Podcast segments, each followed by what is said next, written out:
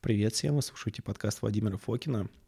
Сегодня у меня необычный подкаст по двум причинам. Первая, я веду его сам, со мной нет сегодня моего напарника, но это получилось стихийно.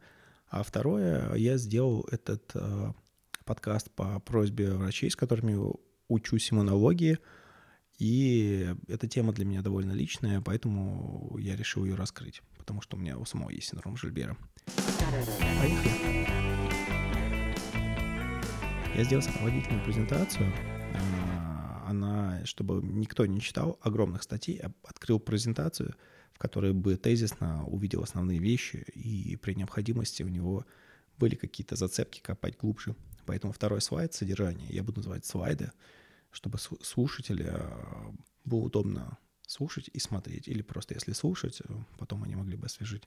Значит, мы проговорим про вообще общие сведения, что такое синдром Жильбера, проговорим, как его диагностировать, проговорим про плюсы синдрома Жильбера, поговорим, как индуцировать и ингибировать нужный нам фермент печени. Мы поговорим про героев и злодеев в врачебных назначениях. И мы подведем какие-то итоги. Итак, начинаем с слайда 3, теперь слайд 4. Общие сведения. Что такое синдром Жильбера? Это, в общем-то, хронически повышенный билирубин. Так, не то чтобы он очень супер дико был повышен, но повышен при отсутствии любых других патологий печени. Он обоснован мутацией в гене HT1A1. Это тот наш с вами редкий случай, когда у нас все наши с вами проблемы можно понять простым генотипированием. На память мне только приходит серповидная анемия. А так, в общем, это довольно редко бывает, если мы возьмем еще распространенные заболевания, диабет второго типа, какие-то болезни Крона, то мы увидим, что там иногда бывает по сотне каких-то генов, которые полиморфизмов, даже не генов, и генов, и полиморфизмов еще больше, которые играют роль, но каждый из них настолько малозначим, что непонятно, куда смотреть. Здесь, в общем-то, все просто. В одном месте у нас какие-то неполадки, мы сдали генотипирование и получили точный ответ, да или нет. Также я хочу обратить ваше внимание на то, что распространенный синдром Жильбера в различных популяциях людей от 4 до 16%. Резко патологичные мутации, вариации, как правило, имеют гораздо меньший prevalence, гораздо меньшее распространение. Почему? Потому что они будут убивать людей, а если Жильбер распространился в таком количестве, значит, не так-то уж он и плох. Назвал я этот фермент UGT1A1, миллион раз сегодня еще буду его повторять, это уридин-дифосфат глюкуроносилтрансфераза 1А1, она, соответственно, катализирует глюкуронирование билирубина и других липофильных молекул. Слайд 5. Давайте вспомним, что такое UGT вообще ферменты. Это суперсемейство ферментов детоксикации второй фазы. Они как раз катализируют ковалентное присоединение глюкуроновой кислоты, в английских сокращениях это UDPA, к большому количеству липофильных веществ. Ну, соответственно, у этих веществ должна быть функциональная группа, которой можно ковалентно присоединить эту кислоту. А у млекопитающих UGT-ферменты находятся в эндоплазматическом ретикуле внутри клетки и экспрессируются в специфичной ткани Манери. Нас сегодня будет интересовать печень, но, в общем, UGT-ферменты есть далеко не только в печени. Слайд 6. UGT1A1 фермент отвечает за детоксификацию билирубина, который является эндогенным продуктом метаболизма ген. Гемы. Роль билирубина как однозначного злодея уже, на мой взгляд, давно пересмотрена и устарела. И здесь сразу пытливый глаз, он здесь видит связь с тем, что сейчас в тренде, с фотобиологией, с солнечным светом. Почему? Потому что, если вспомните структуру гемы, у меня на слайде ее нет, на 6, но я ее прекрасно визуально могу вспомнить. И у нее есть, кстати, схожая структура с молекулом хлорофилла, очень сильная структурная похожесть, и везде там в центре находится переходный металл. Только в случае с хлорофиллом это магний, а в случае с гемами это, естественно, железо. Железо у нас является переходным элементом. Там они заняты 1 из d подуровней электронах. Это приводит к тому, что железо очень легко реагирует, очень высоко такое реактивное, не реактивное, а реакционное, очень быстро реагирует с другими элементами. Это как раз такая вот первая наша зацепочка за фотобиологию и все, что связано с билирубином. Наш фермент UGT1A1, он интересен тем в этом суперсемействе, что он катализирует глюкуронизацию не только ксенобиотиков, но и эндобиотиков, в том числе билирубина и половых гормонов. Вот. И он может огромным количеством молекул как подобляться, так и, наоборот, индуцироваться, о чем мы поговорим дальше. В западной литературе также можно встретить такое обозначение той вариации, о которой мы дальше будем говорить, так называемые патогены UGT1A1 asterisk 28, UGT1A1 звездочка 28. Седьмой слайд. Хотелось бы просто, чтобы все слушатели понимали какие-то мелкие детали про то, как про патогенез синдрома Жильбера. У нас есть наши традиционные вариации silent, missense, nonsense, framework, но здесь у нас более такой изящный зверь. Это так называемые unstable repeats, нестабильные повторения. В чем их смысл? Определенные участки ДНК имеют тенденцию к дупликации с поколениями. Самый известный пример из нестабильных повторений, это, конечно же, хорея Кенсингтона и HTT-ген. Там у нас копится с поколениями повторение GAC-кодона. Если не ошибаюсь, GAC – это глутамин. Да, точно глутамин. Соответственно, как только этих вариаций становится больше 200, мы получаем хорею Кенсингтона. Похожий механизм unstable repeats у нас, соответственно, есть и в синдроме Жильбера. И дальше вы это увидите. Причины unstable repeats нам до конца не ясны. Возможно, это структурные причины. Просто в конкретных местах ДНК это получается возможным. Возможно, это и эпигенетические причины. 8 слайд. Как раз полиморфизм RS 817-5347. Это тот полиморфизм, который мы генотипируем. Нам здесь нужны вариации TA7 и TA8, TA7, TA8. Они могут быть и в гомозиготных вариантах, и в гетерозиготных вариантах. Принято считать, что это тип наследования у синдрома Жильбера, автосомный доминантный, хотя я встречал разные мнения. Возможно, просто, что при гетерозиготных вариантах ему сложнее быть выраженным. Такое, в принципе, тоже в генетике сплошь и рядом случается. Так, если вы посмотрите на 8-й слайд, то вы увидите как раз, как с ростом вот этих повторениях TI-блока у нас падает стабильность заколки, как по-английски написано. Вот. К чему это приводит?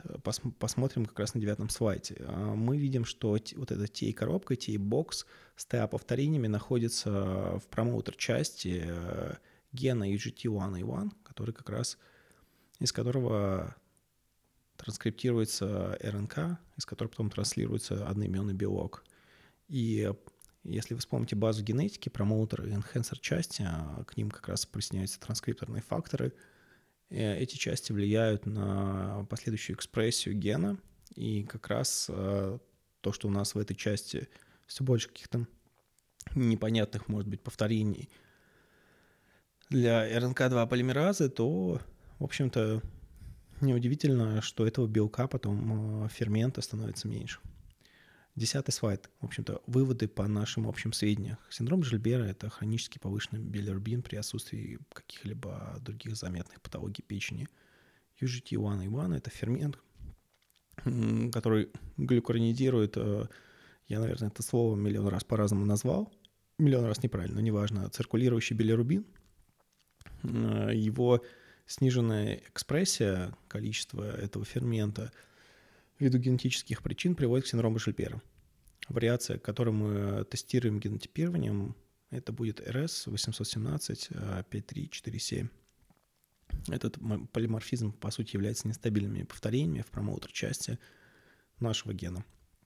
Нам нужны, когда мы смотрим генотипирование, вариации TA7 и TA8. Гомозиготные, гетерозиготные варианты, неважно. Вот мы складываем генотипирование, клиническую картину, и все прекрасно получается. Значит, 11 слайд – диагностика синдрома Жильбера. 12 слайд – генотипирование. А здесь вынужден извиниться, я серьезно отношусь к букве закона. У меня не будет пациентских данных, потому что для этого мне нужно иметь от них письменное разрешение о том, что я могу их использовать персональные данные. Поэтому здесь будут мои анализы. Ничего здесь такого страшного не будет, поэтому я показываю. Вот у меня как раз TA7 фенотип, гомозиготный. Вот. Вопросов, что у меня синдром Жильбера, не возникает. Хотя я давно знал, что у меня синдром Жильбера, а генотипирование я провел где-то в середине 2017 года, а знаю, что у меня синдром Жильбера примерно лет так 17. Поэтому в данном случае, конкретно в случае синдром Жильбера, генотипирование дает нам очень мощные интересные ответы, но может быть, можно было обойтись и без него, когда его не было. 13 слайд. 13 слайд – это общий анализ крови. На самом деле эти паттерны, они могут быть, но их может и не быть. Это скорее то, что скорее характерно и скорее можно встретить. Но здесь это... Если вы просто видите, что у пациента у вас повышено общее количество эритроцитов, вот, у него гемоглобин у верхней планки, и средний объем эритроцитов чуть ниже или у нижней планки. Это, в принципе, характерно для синдрома Жильбера. Когда мы с вами дальше будем разбирать его другие некоторые особенности, вы поймете, почему это именно так. Поэтому на 13 слайде я так и написал, что возможно, но не обязательно, что у пациентов с синдромом Жильбера будет повышено общее количество эритроцитов, будет гемоглобин у верхней границы референса, и средний объем эритроцитов будет у нижней границы референса или чуть ниже. Но так как, особенно в России, мужчины еще любят подбухнуть, то иногда это и другие интервенции в собственную печень сильно портят вот эту картину, и в таком первозданном виде ее можно не увидеть. Что еще нам может попасться, когда мы не подразумеваем о Жильбере, это белковые фракции, анализ белковых фракций. Соответственно, при синдроме Жильбера у нас будут понижены альфа-2 глобулины, и у нас гамма-глобулины будет у верхней границы референса. Сразу пытливый ум, я это в презентации так и указал на 14 слайде, что пытливый ум может вспомнить, особенно учитывая то, что мы с вами познакомились те слушатели, как раз те из моих слушателей, с которыми я познакомился на курсе по иммунологии, что, в общем-то, гамма-глобулины являются транспортом наших лейкоцитов, и сразу, в общем-то, можно подумать, что у синдрома Жильбера могут быть и какие-то плюсы, не только минусы. 15-й слайд, скрининг печени. Здесь все просто. У нас АЛТ-СТ в норме, у нас повышен билирубин, у нас ГГТ в норме, щелочная фосфатаза вот у меня немножко понижена, но это совсем не обязательно. Вот, все-таки мы смотрим... В первую очередь будем смотреть на билирубин, АЛТ-АСТ и ГГТ. В общем, 16 слайд. Я долго думал, какие вам симптомы. Симптомов может быть много. Я, в общем, считаю, что легкая, очень легкая желтизна склер глаз. Когда вы раскрыли человеку глаз, ее сразу можно будет не видно. Окружающие, как правило, не замечают. И периодическая боль в правом подреберье. Если человек голодает, если человек не досыпается, то есть, в принципе, как можно проверить человека на синдром Жильбера? Ему, собственно, 1-2 дня не поесть, не поспать, и потом посмотреть ему в глаза и спросить, что у него там с болью в правом подреберье, и на самом деле все будет примерно ясно. У меня еще какие-то странные идеи о том, что иногда мне кажется, что у людей с синдромом Жильбера есть какие-то странные такие, не круги, в общем, под глазами... Вот слова вылетели. В общем, как-то своеобразно у них глаза выглядят вне желтизны склер глаз. Но это моя догадка. Исследований никаких не могу показать, поэтому желтизна склер глаз и жалобы на боли в правом подреберье. Соответственно, как мы диагностируем Жильбера? Желтизна склер глаз. из физикальных вещей боли в правом подреберье. Другие вещи, как усталость, миллион других вещей, они могут означать довольно широкий спектр проблем. Мы их рассматривали, я их поэтому не стал рассматривать. У нас генотипирование, ген UGT1 и 1 для нас будет полезно.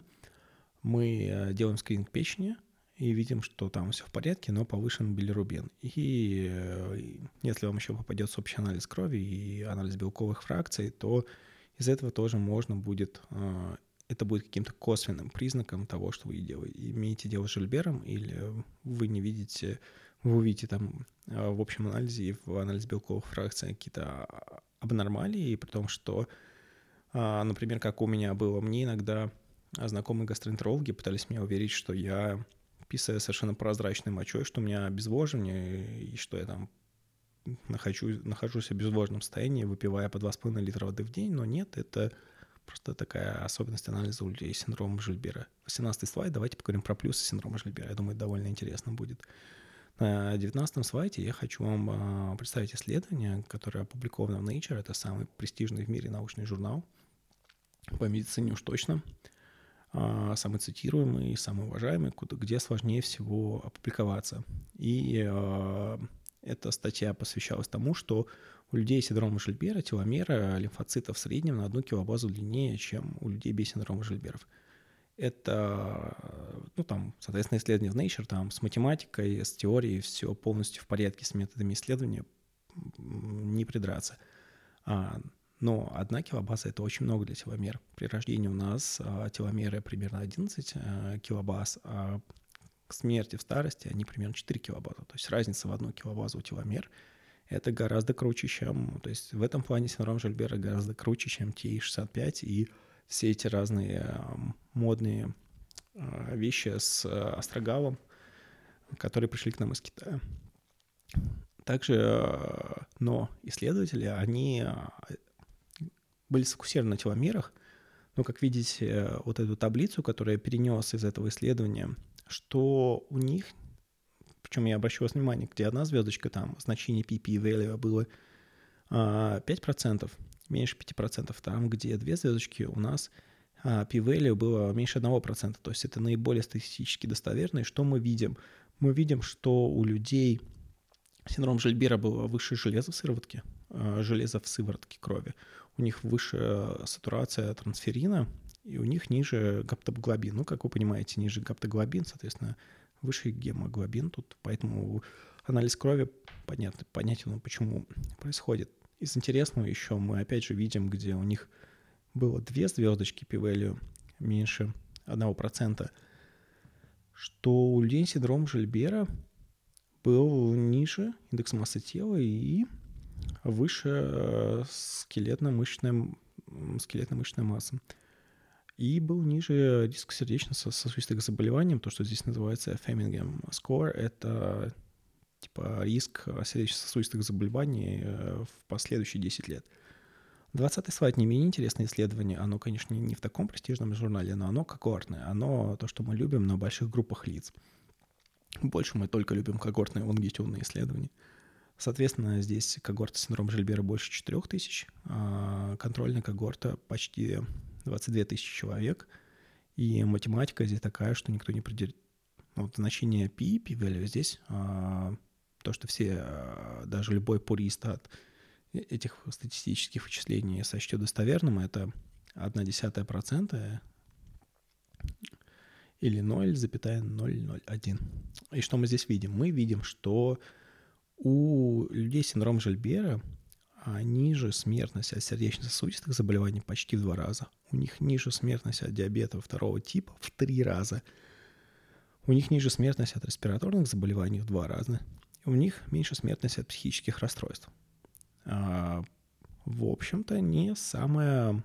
В общем, у негативной части синдрома Жильбера и всеми этими гастроэнтерологическими проблемами есть некий положительный трейд-офф. И если мы решаем свои проблемы, то положительный трейд-офф все равно с нами остается. Итак, 21 слайд, давайте будем резюмировать. Особенности синдрома Жильбера – это как раз по отношению к иммунной системе у нас выше гамма-глобулины, лучше транспорт лейкоцитов, это хорошо. Быстрее можем подавить инфекцию. Длиннее теломеры лейкоцитов. Это то, что сейчас пытаются все сделать с помощью китайских БАДов. Поэтому тоже прекрасно. С точки зрения кровяной системы у нас выше железо в сыворотке, у нас выше сатурация трансферина и ниже гаптоглобин, соответственно, выше гемоглобин. А у нас ниже риск смерти от сердечно-сосудистых заболеваний, диабета второго типа, хронических респираторных заболеваний и психических болезней. И с точки зрения метаболического нашего здоровья у нас ниже индекс массы тела, выше скелетно-мышечная масса, и так как у нас выше железо в крови, у нас больше фоточувствительность. Такая самая неочевидная вещь, но одна из моих любимых. 22-й слайд. Переходим к ингибиторам нашего главного фермента. Это довольно большой список лекарств. Смотрим на 23 слайд. Ингибиторы протеазы. Здесь перечислены в основном лекарства от ВИЧ, как видите. Ингибиторы тирозинкиназы, ну, это, соответственно, лекарства от рака. Какие другие лекарства? Это толкапон и энтокапон в списке. Меня навели на мысль, ну, я посмотрел на молекулу энтокапона, это лекарство от болезни Паркинсона. Она, соответственно, структурно, она очень похожа на амфетамин. И мы все знаем с вами, что в органической биологии очень часто, ну, не часто всегда структура определяет... В органической химии, простите. В органической химии структура определяет функцию. Если структура энтокапона похожа на амфетамин, значит, она приводит к выбросу дофамина, что логично для лекарства от Паркинсона. А слушателям я напомню, что психология и психиатрия изначально моя вотчина, поэтому я вот эти вещи люблю и сразу вижу. Соответственно, я потом проверил, да, действительно амфетамины и есть подобные стимулирующие вещества, которые приводят к резкому выбросу дофамина. Они будет приводить к росту билирубина. Левотироксин, соответственно, гипотиреоз, лекарство от него, кетоконазол, лекарство от облысения, витамин А, ретинол. Соответственно, здесь вот эти натуропатические противовирусные протоколы серии. Огромное количество витамина D, огромное количество витамина А и витамина К, когда они взаимно нивелируют недостатки друг друга, с одной стороны, с другой стороны, имеет синергичный эффект. Для людей с синдромом Жильбера это неприменимо. Я пробовал есть витамин А в 25 тысяч единиц. Я знаю людей, для которых это абсолютное спасение. Для меня это, в общем-то, было испытанием. И даже под прикрытием больших доз витамина D и витамина К, ну, не очень помогло, не очень хорошо себя от этого чувствовал. НСВП, там довольно большой список, в том числе диклофенаки, в общем, все наши стандартные вещи. Вот, НСВП сейчас теряет постепенно популярность, поэтому, может быть, не страшно. Эверолимус, если не ошибаюсь, это иммунодепрессант. Диэтилбистрол, это, по сути, это токсин, эстроген-миметик, но он был вот в исследовании. Очень рекомендую, если вы хотите подробно разобраться в ингибиторах, потому что, по сути, мне все ингибиторы, которые я сейчас перечисляю и буду перечислять, мне нужно было бы проранжировать по степени их еще подавления фермента UGT1A1, но я ленивая задница, не стал этого делать. Что у нас еще тут осталось? Зафирулказ, если не ошибаюсь, это от астмы лекарство. И... Так, все правильно, просто проверил декодер. И канаглифлозин. Даpagliflozin. Глифлозин – это лекарство от диабета второго типа. Ну, в общем, довольно большой спектр лекарств является ингибиторами фермента и придут к росту билирубина. Какие есть растительные, это очень важно, какие есть растительные ингибиторы нашего нужного нам фермента? Это расторопша, это то, что выписывают наши гастроэнтерологи практически повально. То есть они могут выписать гепатопротектор на их выбор, будет ли это Гептрал, будет ли это орнитин, гипомерций или его дженерики уже, будет ли это фосфолипиды, неважно, но очень часто это сведется к расторопше. Очень много растений содержат бета-эстрадиол. Бета-эстрадиол как раз мешает работе нашего фермента и, соответственно, повышает выработку билирубина. Я могу еще сказать, что я от природы очень чувствителен к экзогенам, эстрогенам. Мне вообще вот эффект расторопшен на мой организм, и я могу назвать только как мерзкий, потому что у меня от него немного слабеет эрекция, и при отмене все возвращается через там, 5-7 дней, но А для мужчины такие эффекты на психику плохо влияют. Вот, соответственно, это сериноиз, опалметин, который простомолуна, который тоже у нас урологи, ну, к сожалению, любит выписывать. Вот, это хиноцея, женьшень тоже, вот я женьшень пробовал, действительно билирубин повышается. Воронец кистевидный, я не помню, зачем его принимают. Жировые кислоты тоже являются натуральным ингибитором этого фермента. Почему? Потому что этот фермент катализирует глюкуронидирование липофильных молекул. Жиры, естественно, являются липофильными. Это хиноны. Соответственно, тут фотий, если не ошибаюсь, такая противовоспалительная китайская трава. Флавоноиды, например, из лакрица, некоторые линганы и другие натуральные компоненты, такие как некие полифенолы, терпеноиды, кумарины, различные алкалоиды. В общем, список исследуемых растений есть вот Recent Progress and Challenges in Screening and Characterization of UGT1A1 Inhibitors. Это прекрасное исследование, там протестировано очень много вот этих трав-мурав, и их можно посмотреть. Ну и, в принципе, все, что относится к ростному витамину А, лютеин, астаксантин. В исследованиях показалось, что бета-криптоксантин, он был наибольший ингибирующий эффект на наш фермент. Но, скажем так, для меня астаксантин является...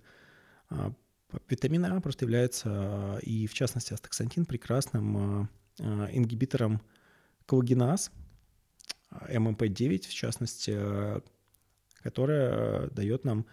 И я большие дозы астаксантина ем только на море, когда есть солнце, потому что на солнце есть ультрафиолет, но поговорим дальше. Ну, в общем, как еще такой небольшой лайфхак, я давно отказался от разных подмазок, потому что, когда я приезжаю на море, я хочу получить солнечный свет, который я не получаю. Я не хочу никак от него защищаться, но при этом я не хочу обгореть, потому что у меня белая тонкая кожа. И я ем астаксантин в дозировке, там, биоастин, по-моему, ем такой как гавайский, пилзы, точнее капсулы по 20 миллиграмм, я их ем по 2, по 3, пару раз в день, за час, по-моему, или за полтора до приема, прекрасно работает, но всегда нужно знать твои пределы, это не делает тебя полностью непробиваемым для солнца, но это позволяет отказаться при разумном применении от подмазок. Перейдем к слайду 25, к индукторам нашего фермента. Первое, что нужно отметить, это свет. Мы это все прекрасно знаем, это не новость. Младенцев от гипербилирубинемии, билирубинемии как раз пытаются всегда избавить ультрафиолетовым светом Б. Это нас интересует две длины волны, это 370 нанометров, это UVB-свет, ультрафиолетовый Б-спектр и 250 нанометров зеленый свет. Соответственно, солярий может быть прекрасной заменой фенобарбиталу. Но об этом поговорим чуть позже. А слайд 27. Глюкоза. Глюкоза является индуктором фермента UGT1A1. Когда мы переходим на низкоуглеводные диеты, я 4 раза сидел в кето по полгода, решил все-таки от кето отказаться. Соответственно, если у меня так билирубин 16-20, может быть, 24, если я там не высыпаюсь, то на кето это 35-40. В общем, это вызывает ряд определенных проблем, которые мне не нужны и с которыми я не хочу бороться. Поэтому, если пациенту нужно переходить на низкоуглеводное кетогенное питание, нужно взвесить все риски, потому что если вы неправильно к этому подойдете, он, в общем... заработает. Я, например, в последний год заработал себе герб, я его победил, но лучше бы я его себе не зарабатывал, это ни к чему было. Значит, слайд 28, модная штука, сульфорафан, идет тренд, элементарно берется один трехэтажный контейнер, ну, чтобы был такой сквозной пролив, вы поливаете 2 раза в день семена брокколи, примерно там через 6 дней они будут готовы, перед едой вы замачиваете в такой, ну не супер горячей, но в такой горячеватой воде 60-70 градусов на 10 минут. Это увеличивает количество сульфорафана в 2 раза. Можно добавить еще хрена, вот, или добавлять его в том числе в саму брокколи. Тоже это увеличивает количество сульфорафана. Ростки, как они готовы, не обязательно их есть сразу. Их можно положить в обычный зиплоп-пакет и хранить в холодильнике неделю. Вот. А у сульфорафана все-таки в этом году нашли минусы. И он, в общем, способствовал к тому, что фибробласты, если не ошибаюсь, меняли свой фенотип на онкоподобный, но ничего, ну, это логично, потому что он индуцирует цип-1А2 фермент. Ну, в общем, сульфорафан – это в данном случае отличный нутрицептик для синдрома Жильбера. Вот, ну, чуть подробнее, мы чуть шире рассмотрим побольше. Слайд 29. Кофе и чай. Очень интересно, да? То есть то, что нам обычно запретит первым делом гастроэнтеролог, это кофе и крепкий чай. Здесь я хочу вам привести это исследование. Оно, правда, оно про онкологию, потому что, естественно, когда с UGT, 1A1 фермент, он еще имеет обратную зависимость с пролиферацией раковых клеток. То есть чем его больше, чем ниже пролиферация раковых клеток. И вот в этом проведенном исследовании, это исследование инвитро, и его исследование на онкогенных клетках, это GFG2, соответственно, это гепатоциты, это КК2 клетки, эпителиальные, колоректальные раковые клетки, и КС70, это плоскоклеточные пищеводные клетки. В общем, это все раковые клетки, и это очень интересный слайд. Я прошу вас обратить внимание на левый верхний рисунок, который называется A. Как раз это гепатоциты раковые. И здесь видно, что именно в КК2 клетках и КС70 клетках фермент наш 1А1, он более специфично выражался. В гепатоцитах не специфично индуцируются разные UGT-ферменты, но наш больше всех. В общем, кофе. Ну, с кофе не все так просто, дальше расскажу, но, в общем-то, наш фермент кофе индуцирует. Слайд 30 не менее интересный. Ресвератрол, куркумин и хорезин. Исследование тоже инвитро на КК2 клетках. Соответственно, это, как только что вы услышали, это эпителиальные колоректальные раковые клетки. Вот. И здесь исследовали влияние на наш фермент в этих КК2 клетках с помощью ресвератрола и комбинация ресвератрола, куркумина и хорезина. Что мы видим? Что сам по себе, ну, если вспомните предыдущий слайд, просто именно в КК2 клетках кофеин тоже очень сильно повышал, индуцировал экспрессию UGT1A1 фермента, а в гепатоцитах это было не так выражено, и там были все ферменты подряд. Что мы видим? Куркумин увеличил экспрессию нужного фермента в 2 раза, ресвератрол в 4 раза, хорезин в 7 раз. Но комбинация ресвератрола и куркумина в 12 раз, а ресвератрола и хорезина в 20 раз. Я считаю, что это очень интересная информация, и но с ресвератролом тоже не все так просто. И, например, мне куркумин по субъективным ощущениям не очень подходит. Но дальше мы разберемся, почему не просто. Значит, 31 слайд. Такие натуральные продуктовые индукторы нашего фермента. Это, в первую очередь, крестоцветные. Брокколи, брюссельская капуста, кейл, артишок. Артишок я выделил, потому что именно в назначениях врачей часто встречается. Это неплохо, то, что там встречается. Экстракт артишока, если человеку по какой-то причине сложно иметь нормальное количество крестоцветных в диете, то у него будут в данном случае, конечно, проблемы. Экстрактом артишока он не ограничится. Но в моем опыте именно экстракт артишока, он имеет слабый гипогликемический эффект, ну, такой неярко выраженный, но иногда я его чувствую. Но для меня это не очень хорошо. И он гиполипидемический имеет явно эффект, и, ну, для многих людей это будет полезно. И он через 2-3 недели в хороших дозировках по 500 мг трижды в день он начинает работать как хороший натропик. Я потом еще смотрел и видел экстракт артишока во многих натропных компо. Феруловая кислота. Она есть в очень многих продуктах, на которые палео и кето-сообщество пытается уже безосновательно мочиться уже лет 15. Это, в принципе, цельное зерно, это помидоры, это горох. Ну, еще не нужно забывать про цитрусовые, овощи, ягоды, оливки, спаржи, жареный кофе, опять же. То есть, в принципе, у нас уже вырисовывается, что поддерживая разумную по современным меркам диету, богатую источниками клетчатки разнообразными, такими здоровыми, что у человека риск вот этих билирубиновых проблем снижается. Из остального это кофе, чай, как мы уже говорили, цитрусовый, ресвератрол, куркумин, розмарин, соя и одуванчик, корень одуванчика, если не ошибаюсь. Значит, слайд 32. Здесь я вам все карты не раскрою. Есть, в принципе, очень много аспектов индивидуального питания. Это, допустим, как самое простое, это гликемический ответ.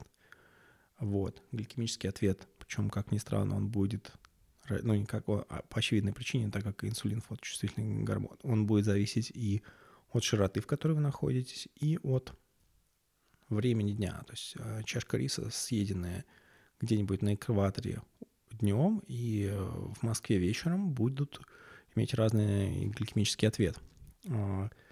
И в этом... Так, как к чему я это говорил? В общем, я думал, что другой аспект там индивидуального питания может быть учитывание индивидуальных генетических активностей ферментов цитохрома P450 и выстраивание диеты, то есть генетическая выраженность, допустим, ЦИП1А2, и выстраивание диеты еще исходя из оптимального количества выраженности по тем или иным параметрам ферментов этого цитохрома. Я еще эту картину не сложил, а я ее сложу где-то к апрелю, может быть, к апрелю-маю, чтобы это было в законченном виде, по которому можно было брать как фреймворк и действовать, темплейт, как угодно. В общем, что нужно учитывать? Что ферменты цитохрома P450, возвращаясь к нашим барамам, также важны для метаболизма билирубина. В частности, это ЦИП1А2.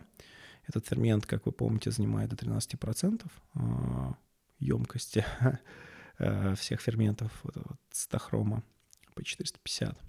И есть ряд ксенобиотиков, которые индуцируют UGT1A1, но ингибируют ЦИП1А2 ферменты, которые, в принципе, могут быть нужны при метаболизме билирубина. Ну, там яркие примеры – это ресвератрол, который является селективным ингибитором ЦИП1А1 фермента, и кофеин, который является ингибитором ЦИП1А2 фермента, который нам, в принципе, так нужен при билирубине. В идеале бы хорошо учитывать генетически определенную активность фермента ЦИП1А2. Тот самый называется тест на кофейное генотипирование.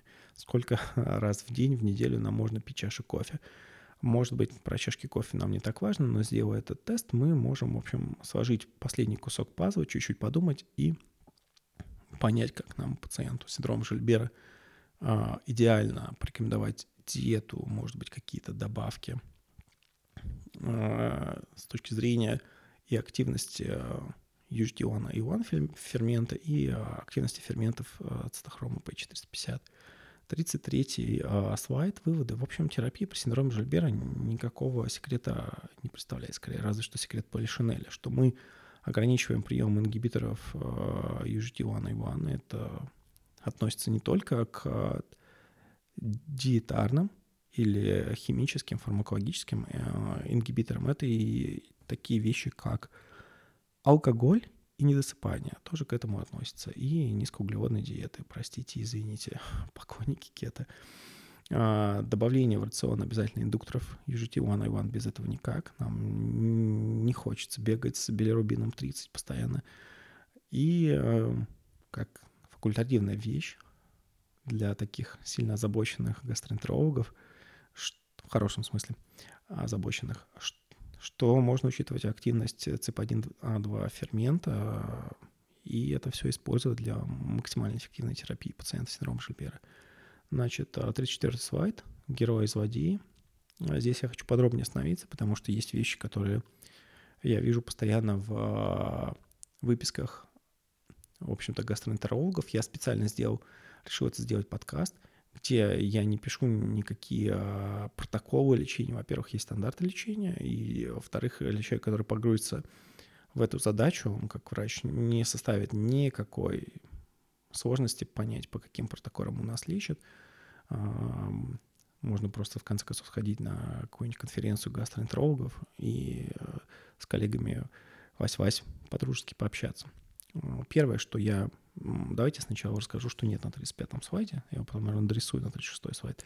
Это фенобарбитал. Фены, опять же, человек, как изначально, с психологическим бэкграундом, я настоятельно не рекомендую вмешиваться в работу в гамк-рецепторах. А фенобарбитал лично у меня нарушает фазы сна. Сон становится какой-то более поверхностный, более тревожный. Соответственно, на следующий день я менее восстановленный и гораздо более агрессивным. И, в принципе, вот низкие дозы гамк-агонистов, ну, например, той же лирики, они для этой цели используются молодежи. Они прегабалин съедают, у них появляется такая вот злость хорошая, приятная, которую они используют в половых утехах. Им хочется в том плане уничтожать друг друга. И, ну, в общем, известная история у Фейбла применения подростками несознательного. И фенобарбитал, он... Вот я когда...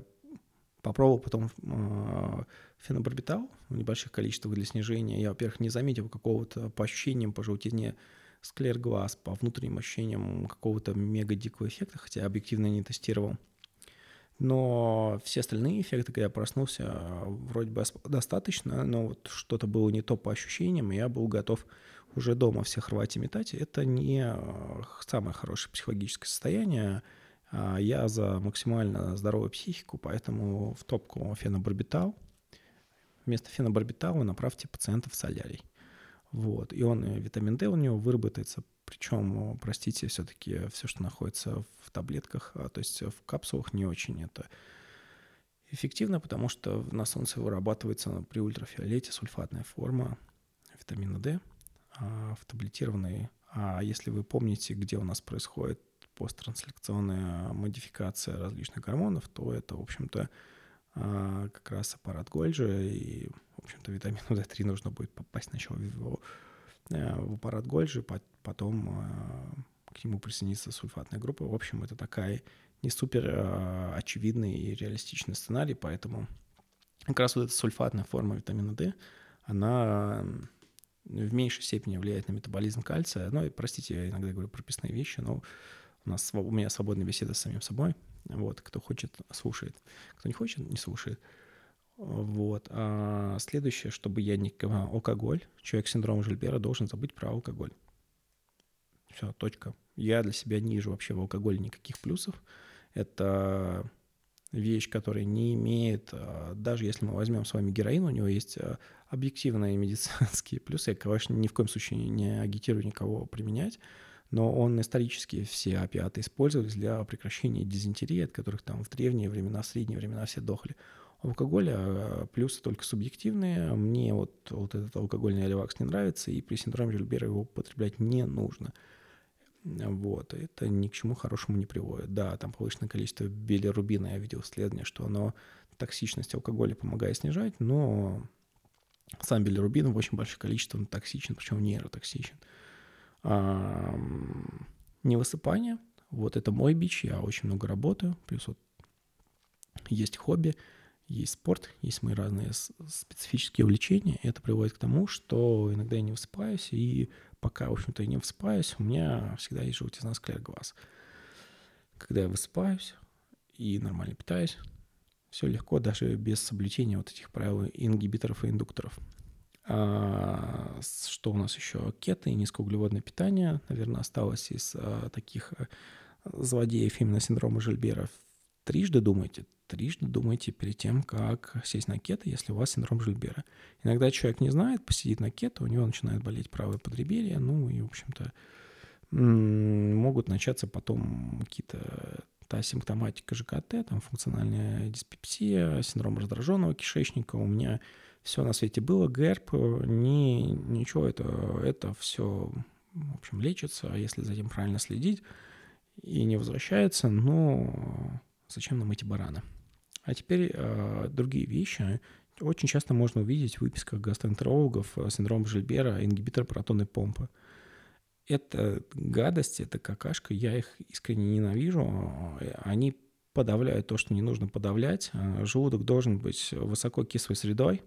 У нас есть много других способов, как, в общем-то, наш желудок подватать, скажем так.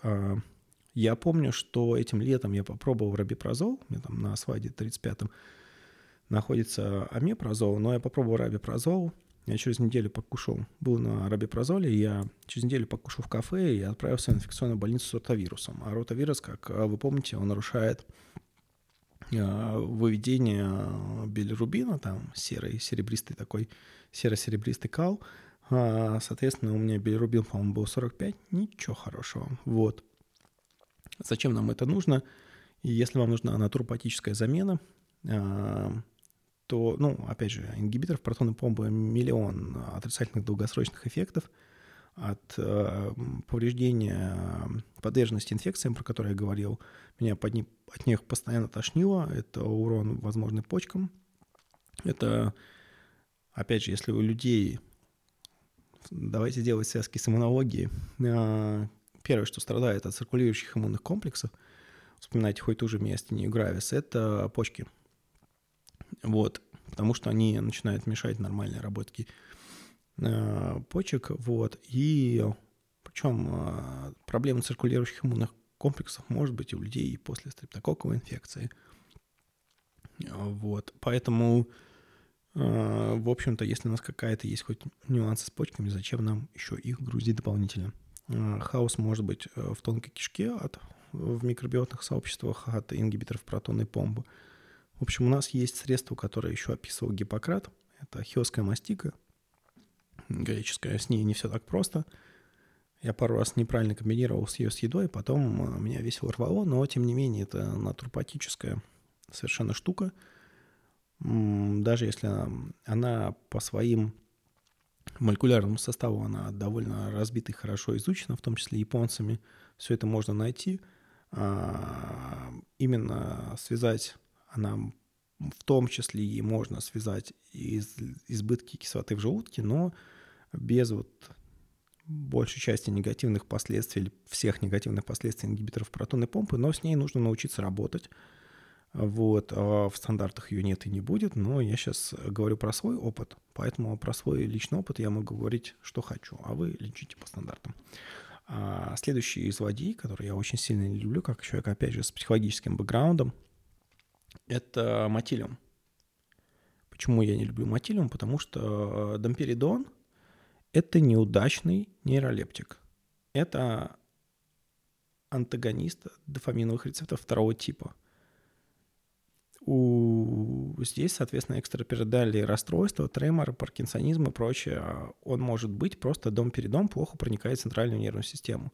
А если вы вспомните, как выписки психиатрии, то нам, по сути, всегда нейролептики прикрываются, во-первых, средствами от экстрапирамидальных расстройств, во-вторых, они прикрываются натропными препаратами. Зачем? Ну, мы понимаем, зачем это выписывается в... людям с синдромом Жильбера, потому что у них есть проблемы нерегулярной секреции желчи, которая нормально не отвечает. Это вот, кстати, один из, я думаю, гастроэнтерологи меня поймут, мифов той же высокожировой низкоуглеводной диеты, что вот я типа съел жир, у меня секретируется желчь. Нет, дорогой друг, если у тебя, допустим, нерегулярная секреция желчи, у нее какой-то не совсем четкий, скажем так, обывательским языком паттерн секреции, то все эти повышения билирубина только ухудшат эту симптоматику, поэтому я понимаю, зачем описывает мотилиум, но тем более он вызывает привыкание. Вот у ряда людей есть гораздо более прекрасная вещь, которая мне помогла даже при билирубине в 30-35 не испытывать никакого дискомфорта желудочно-кишечникового, это таурин. Таурин, я вот привел баночку Thorn Research, как одна из самых качественных марок на Herb. Я понимаю, что выписать мы никому не можем, чисто юридически. Но я, например, как человек, закон мне дает свободу для личного пользования, брать себе что угодно, и я вот ее использую. и очень доволен. Таурин и еще желатин. Ну, собственно, таурин является одним из основных компонентов самой желчи, поэтому неудивительно, что он помогает. Это настолько простое и эффективное решение, что я, в общем-то, обалдел. А так, про героев и злодеев я все сказал. В общем, наверное, фармакологически это фармитал, фенобарбитал, ингибиторы протонной, ну, в виде кровавого фенобарбитал, ингибиторы протонной помпы и матилиум. В топку все это ничего не нужно. Если вам нужно резко снизить билирубин, вы отправляете человека в солярий. Если вам нужна поддерживающая терапия, вы можете выписать человеку экстракт артишока, пока он не отучится быть ленивой задницей и не нормально сбалансирует свою диету. Количество проблем желудочно-кишечного тракта, связанным с как раз нерегулярной секрецией желчи и повышенным билирубином, решается просто таурином. Вот и все. В моем случае желатин тоже лишним не будет. Таурин, желатин. Вот. И для тех, кто собирается на низкоуглеводную диету, это одни из кетогенную диету, это их заботиться о своем ЖКТ, это одни из двух обязательных элементов. Ну, то есть их обязательных элементов гораздо больше, но это одни из двух. Давайте перейдем на... У меня сейчас 36-й, наверное, будет 37-й слайд, BPC 157. Если мы берем американскую такую противовозрастную интегративную медицину, то PPTD сейчас один из самых горячих пирожков. Вот. Это... Они не... У них, как правило, у разных пептидов от первой до третьей фазы клинического исследования, конкретно это прошло только первую фазу, он не для человеческого применения. Но, в общем, я его ставил себе, и когда у меня в этом году было несколько вынужденных циклов антибиотиков, вот, у меня в конце последнего появился и расцвел синдром раздраженного кишечника. Я начал чувствовать еду. Иногда я ел какую-то пищу, которая мне по каким-то непонятным мне критериям подходила, я не мог вычислить паттерн. Отправляла меня в кому, ну не в кому, я уже утрирую, но в какое-то непонятное состояние на часа полтора, где я был частично функциональным, мне это не нравилось. Плюс я чувствовал то вздувало, то урчало, то, в общем, все наши стандартные вещи синдрома раздраженного кишечника, дискомфорт был полным ходом. Я как, ну, опять же, я отмороженный человек. У меня дома может быть косметический гидролизат плаценты, я могу пройти и попробовать, увидеть одновременно и то, и оставшуюся бесхозную какую-нибудь инсулиновую иглу и поставить себе в живот, посмотреть, будет ли аллергия, будет ли эффект. И, в общем, это я. Не нужно меня копировать, но факт в том, что эффект применения BPC-157 – это стабильный гастропептид. Я предложил вам ссылку на производителя Russian Peptide. Они не знают, кто я такой есть. Как меня зовут, я с ними, они аффилирован, но это наши смоленские ребята, они не заказывают субстанцию из Китая, они сами все делают. В принципе, пептиды на заказ, в том числе, могут сделать эту. Это пептид для исследовательских целей, не для человеческого применения, но я себе его ставил. Ставится он по 10 микрограмм на 1 килограмм веса в сутки. Это количество делится 2 раза в день. Ставите вы инсулинкой подкожно, в общем-то, в живот. Через буквально неделю у меня ушли все симптомы синдрома раздраженного кишечника. Проставил я где-то полторы недели. Прошло уже несколько месяцев, ничего не вернулось. Я могу есть как свинья, все что угодно. Как раньше, все прекрасно. Это действительно магия. Именно по ссылке у производителя. Просто мне не нужно было подбирать ссылки, потому что там прекрасно суммирован материал по различным исследованиям. Это стабильный гастропептид, выделенный из желудка. Его используют для заживления как раз желудка, для заживления суставок, связок. Вот я еще поставлю свое подорванное спортом колено, посмотрим, что выйдет. Но это вот, судя по тем эффектам, которые у меня были, опять же, я никому не рекомендую, я делюсь своим личным опытом, я не могу никому не рекомендовать, потому что средство не для человеческого применения. Все равно, чтобы я бы здесь говорил про плюсы АСД-2 или чего-то подобного, или бобровой струи. Поэтому... Я хочу сказать следующее, что в моем случае эффект был буквально магический. Я надеюсь, что все-таки эти вещи дойдут до коммерческого применения, и у нас будет по-другому такое прекрасное, то, что американцы называют серебряная пуля, то есть то, что решает все проблемы. И давайте все-таки подведем итоги, а то я уже начал очень много лирических отступлений делать. слайд, наверное, у нас будет 39, такой предфинальный. Как мы диагностируем? Что такое Шильбер, мы вначале говорили достаточно подробно, как мы его диагностируем с практической точки зрения. С практической точки зрения мы скриним печень, не видим никакие абнормальные, кроме повышенного билирубина. У нас еще у человека желтенький склеры глаз, иногда болит правое подреберье. Ну, может быть, вот те паттерны, о которых я говорил, во фракциях, в белковых фракциях в виде повышенных, ну, точнее, у верхней границы гамма-глобулинов и пониженных альфа-2 глобулинов. И в общем анализе крови могут, а могут и не быть какие-то странности в виде склонности к повышенному количеству эритроцитов. Гемоглобин у верхней планки и средний объем эритроцитов снижен. Терапии здесь как таковой не нужно. Если нужно резко снизить, отправляйте в солярий. Если нужно проследить, нужно человеку объяснить, что есть ингибитор-индуктор этого фермента. Очень простым каким-то языком.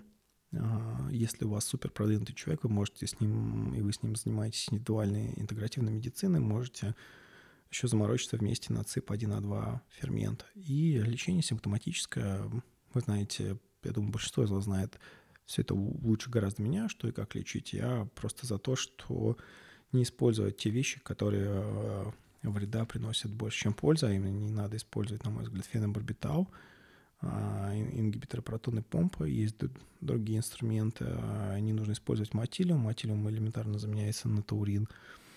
И, ну, вот из того, что я вижу, не нужно использовать расторопшу еще раз, потому что она, кроме того, что она эстрогеномиметик, она тоже приводит к росту билирубина. Вот, и, ну, пожалуй, все. Еще раз, наверное, скажу про BPT-157. Опять же, не нужно никому, особенно пациентам, советовать, но почитайте. Это очень интересно. Ссылка была там. Все. Всем спасибо. Выложу презентацию, смонтирую. И надеюсь, всем хотя бы кому-то это будет интересно. Проблема вот этого синдрома, с которым я живу, и до 16% населения живет в мире. Всем счастливо. Пока. Целую.